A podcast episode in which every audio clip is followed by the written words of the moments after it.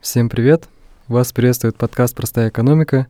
Данный проект реализуется медиацентром ГАГУ совместно с отделением Национальный банк по Республике Алтай, Сибирского главного управления Центрального банка России. С вами я, Мендин Аркем и... Шпилекова Анастасия. Мы студенты второго курса ГАГУ экономика юридического факультета направления финансы и кредит. Поговорим об актуальном, тема, которая касается всех, а именно о безналичных платежах. В частности, что они из себя представляют, какие имеют преимущества и как пользоваться. Об этом нам расскажет заведующий сектора платежной системы и расчетов Елена Александровна Горскова. Здравствуйте. Здравствуйте. Добрый день, Иркем, добрый день, Анастасия. Благодарю вас за приглашение на подкаст и буду рада ответить на ваши вопросы. Так, ну давайте начнем. Вот первый вопрос все-таки о понятии, что такое безналичные платежи? Безналичные платежи – это способ оплачивать товары и услуги без использования наличных денежных средств. И, пожалуй, самый популярный инструмент для проведения безналичных платежей – это банковская карта. Банковские карты дают мгновенный доступ к нашим счетам, которые открыты в кредитных организациях. Расскажите, пожалуйста, в чем их преимущество? Преимуществ безналичных платежей есть целый ряд. Э, расскажу, пожалуй, о самых таких основных. Во-первых, пользоваться безналичными платежами – это удобно. По меньшей мере не нужно носить с собой кошелек. Во-вторых, вы можете переводить денежные средства, оплачивать товар в интернет-магазине, независимо от того, в какой точке мира вы находитесь. То есть территориально нет привязки к месту проведения покупки. Поэтому расстояние для нас не помеха, не преграда при проведении безналичных платежей. Ну и в-третьих, безналичные платежи – это универсальность. Можно платить картой в кафе, в магазинах, в общественном транспорте, оплачивать счета в банкомате или делать это онлайн. Кроме того, с помощью безналичных платежей можно контролировать и планировать свой бюджет. Делать это можно в мобильном приложении банка и отслеживать все поступления, расходы, которые вы совершаете по карте. Безусловно, чтобы пользоваться всеми преимуществами безналичных платежей, должна быть соответствующая инфраструктура, платежные терминалы, банкоматы, и если ее нет, либо она недостаточно развита, то главными нашими помощниками остаются наличные денежные средства. Елена Александровна, а насколько безопасно пользоваться в повседневной жизни только безналичным расчетом? Безналичные расчеты – это безопасно, если соблюдать э, простые правила использования банковских карт. Расскажу о некоторых из них, самых основных. А, никогда никому ни при каких обстоятельствах не нужно сообщать пин-код от карты. Хранить пин-код нужно отдельно от самой банковской карты, и в случае, если вы вдруг потеряете карту, у нашедших не окажется и карты, и пин-кода, то есть не будет доступа к вашим средствам. Желательно установить ежемесячный лимит на сумму операций по банковской карте. Это позволит минимизировать риски. И стоит подключить смс либо push-уведомления в мобильном банке для того, чтобы иметь информацию о совершенных операциях по карте и возможность контролировать операции по своим платежным картам. Для того, чтобы ваши денежные средства были в безопасности, нужно вовремя пользоваться услугой блокировки карты. В каком случае нужно это делать? Если есть вероятность хищения с карты, как можно заблокировать карту? Можно это сделать самостоятельно через мобильное приложение банка или можно позвонить э, непосредственно уже в сам банк. Иногда бывают ситуации, когда банки сами блокируют карты для того, чтобы обезопасить деньги клиентов, когда операции становятся подозрительными. Паниковать и суетиться в таких ситуациях не нужно при блокировке карты деньги остаются на вашем счете и абсолютно ничего не угрожает. Если вам приходит сообщение о том, что банковская карта заблокирована и просит вас срочно позвонить по какому-то неизвестному номеру или перейти на ссылки, то точно торопиться в этом случае не нужно, потому что очень часто звонят и присылают такие сообщения, письма по электронной почте мошенники.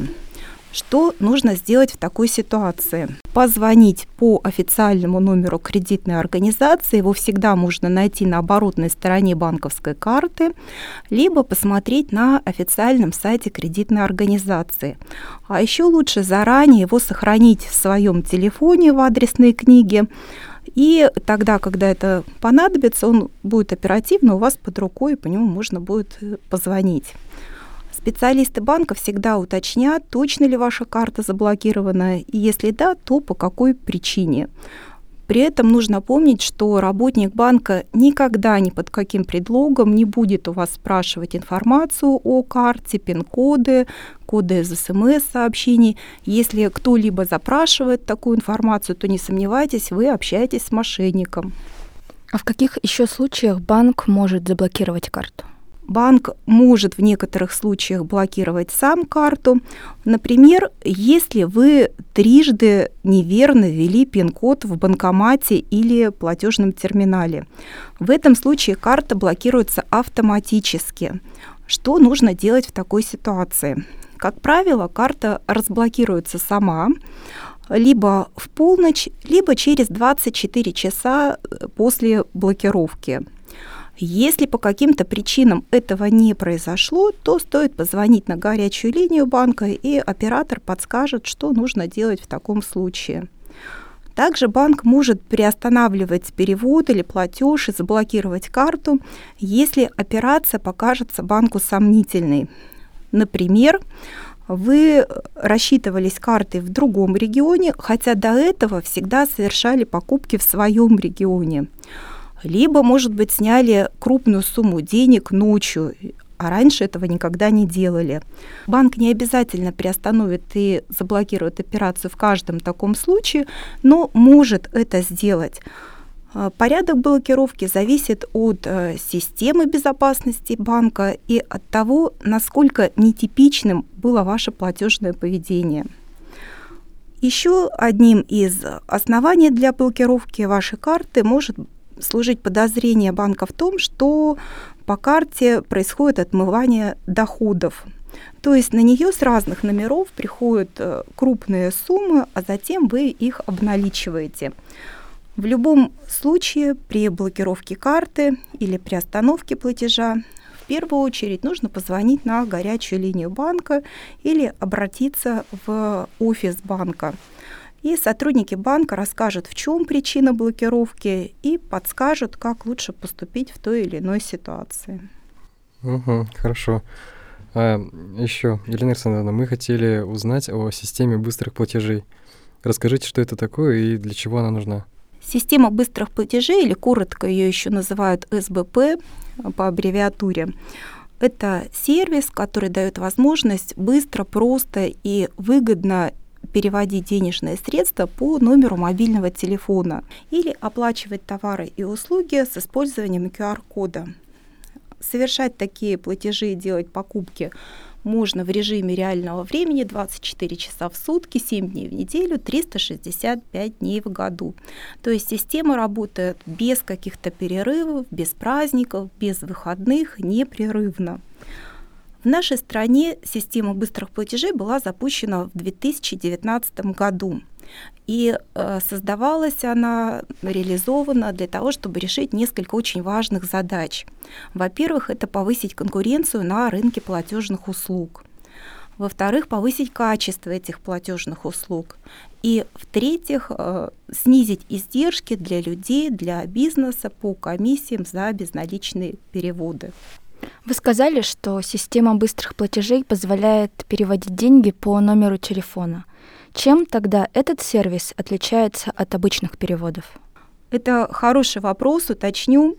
Система быстрых платежей позволяет мгновенно, буквально в течение нескольких секунд, переводить деньги между клиентами разных банков по номеру телефона. И делать это можно без комиссии, если не превысить лимит бесплатных переводов. Важно, чтобы и банк плательщика, и банк получателя были участниками этой системы. А на сегодняшний день уже более 200 банков присоединились к сервису, и в том числе самые крупные банки нашей страны. Как я уже сказала, делать такие переводы очень-очень просто. Достаточно знать лишь номер мобильного телефона и банк получателя средств. Это очень удобно, потому что не нужно знать и куда-либо передавать сложные банковские реквизиты. К тому же многие приложения банков синхронизируются с телефонной книгой нашего смартфона, поэтому ошибиться практически невозможно. И, кроме того, даже данные своей банковской карты никому сообщать не нужно, а это, конечно же, повышает безопасность.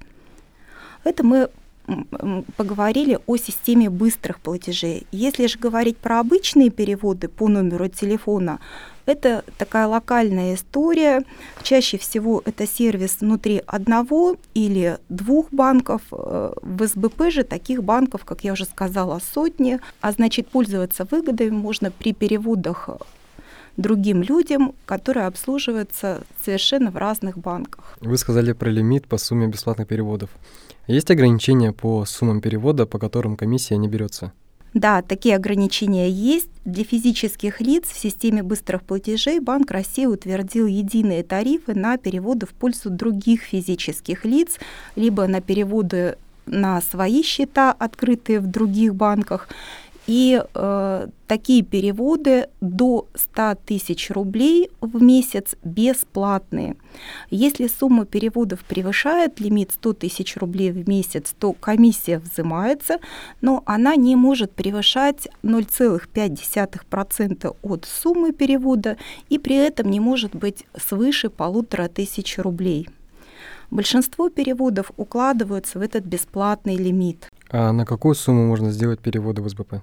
Система быстрых платежей предоставляет возможность э, осуществлять переводы разово на сумму до 600 тысяч рублей. При этом э, банки могут э, ввести дополнительные ограничения, но для того, чтобы система быстрых платежей была более доступна, Банк России установил, что кредитные организации не могут ограничить переводы в системе быстрых платежей между физическими лицами меньше, чем э, на сумму 150 тысяч рублей в сутки. Итак, с системой быстрых платежей мы разобрались. Елена Александровна, теперь давайте проговорим про кэшбэк. Что это и как работает? Кэшбэк – это возврат денег. Вы расплачиваетесь картой и какой-то процент от оплаты получаете обратно на свой счет. Почему банки платят кэшбэк? Им это выгодно? Безусловно, банки заинтересованы, чтобы их картами активно пользовались. Поэтому они возвращают клиентам часть суммы, уплаченной по карте, в виде кэшбэка. Банкам это выгодно, потому что чем больше оборот по картам, тем выше комиссии, которые они получают. Кроме того, кэшбэк – это очень хороший маркетинговый ход, который позволяет привлекать новых клиентов и сохранять имеющуюся клиентскую базу. А кэшбэк – это всегда деньги?